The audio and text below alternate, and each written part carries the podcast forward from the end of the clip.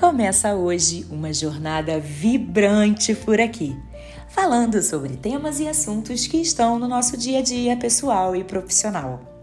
Não trago verdades, mas trago sim novas perguntas e reflexões com toques de humor, realidade e consciência. Nos próximos 15 podcasts, falaremos e desmistificaremos as habilidades que o Fórum Econômico Mundial relacionou como o futuro do trabalho. Será mesmo? Neste primeiro, falaremos sobre inteligência emocional. Meu nome é Manu Valverde e eu quero te convidar para vibrar alto.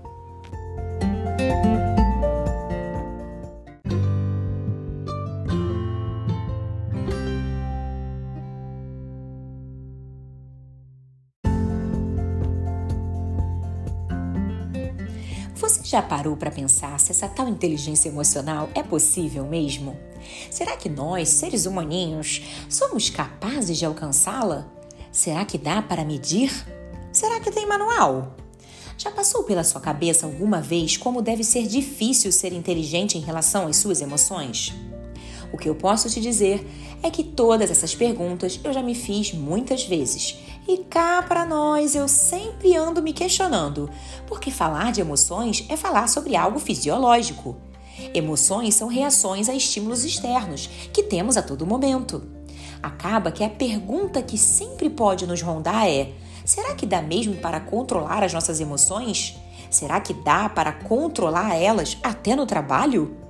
Daniel Goleman apresenta cinco domínios para você desenvolver o seu consciente emocional, controlando e avaliando emoções em si e nos outros.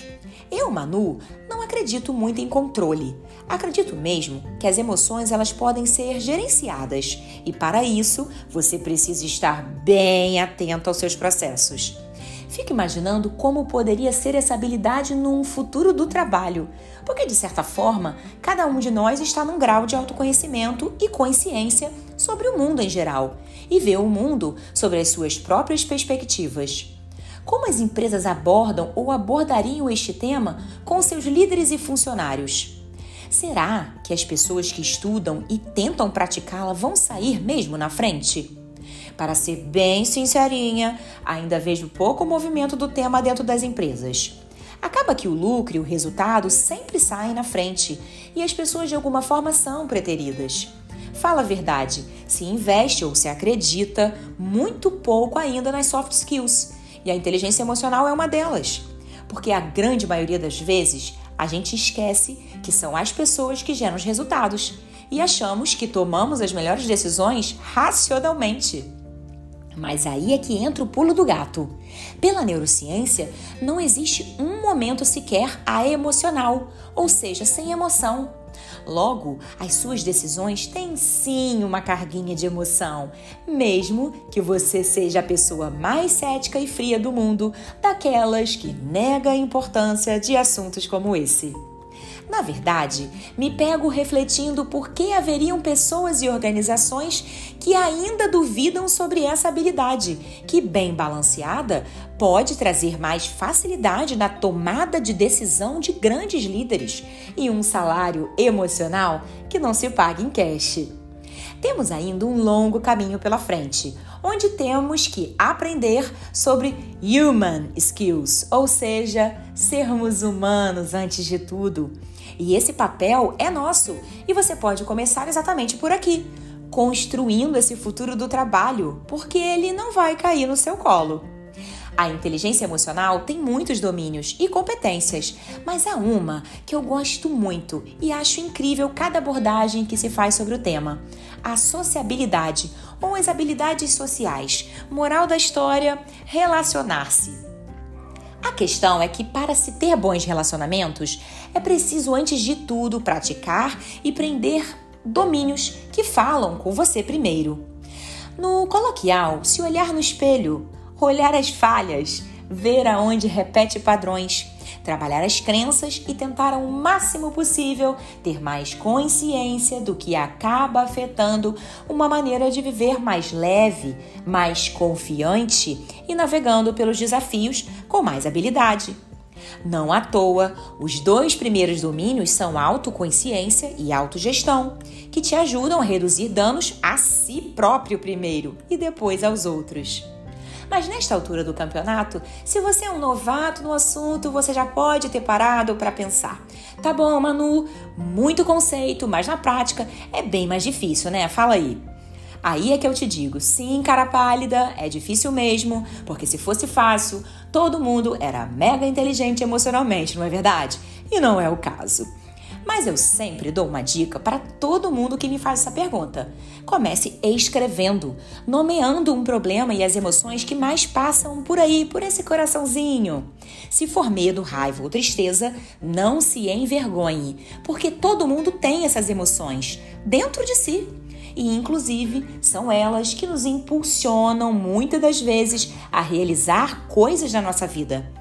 Fala sério, às vezes uma raivinha aqui e acolá faz um bem danado, desde que isso não te consuma e você se torne a próxima pessoa tóxica no mundo. Se você já nomeou, logo após, diga que sentimento vem depois. É algo negativo ou positivo em relação a este problema e a esta emoção? Depois, diga se está mais relacionado ao presente, ao passado ou ao futuro. E o que pode até deixar claro para você que você pode estar ruminando algo da sua história ou ansioso demais por algo que talvez nem aconteça. E por que esse exercício? Porque vislumbrar e identificar as emoções são as duas primeiras atividades do método Vibre, que fala justamente sobre o tema de inteligência emocional. Você pode utilizar post-its coloridos para fazer esse exercício e colocar de uma forma mais visual. Você sempre passa por ali, olha e pensa em alguma ação que possa mudar quando determinada coisa acontecer na sua vida pessoal e profissional, os famosos gatilhos emocionais. Importante é você sair desse Vibrecast de hoje sabendo que é possível sim gerir melhor as suas emoções e sair dos cárceres que a nossa mente nos coloca. A autossabotagem começa dentro da sua, da minha, da nossa cachola. Lamento informar. E o que você precisa fazer é aprender a sair do sequestro da amígdala cerebral, que fica dentro do sistema límbico do seu cérebro e faz a gente agir por impulso ou instinto o tempo todo. A gente só muda pensamento e ação monitorando os nossos próprios sentimentos e emoções. Vou terminando por aqui com uma frase para você refletir. O correr da vida embrulha tudo, a vida é assim, esquenta e esfria, aperta e daí afrouxa, sossega e depois desinquieta. O que ela quer da gente é coragem. Frase de Guimarães Rosa. Um beijo vibrante e até o próximo episódio. Tchau!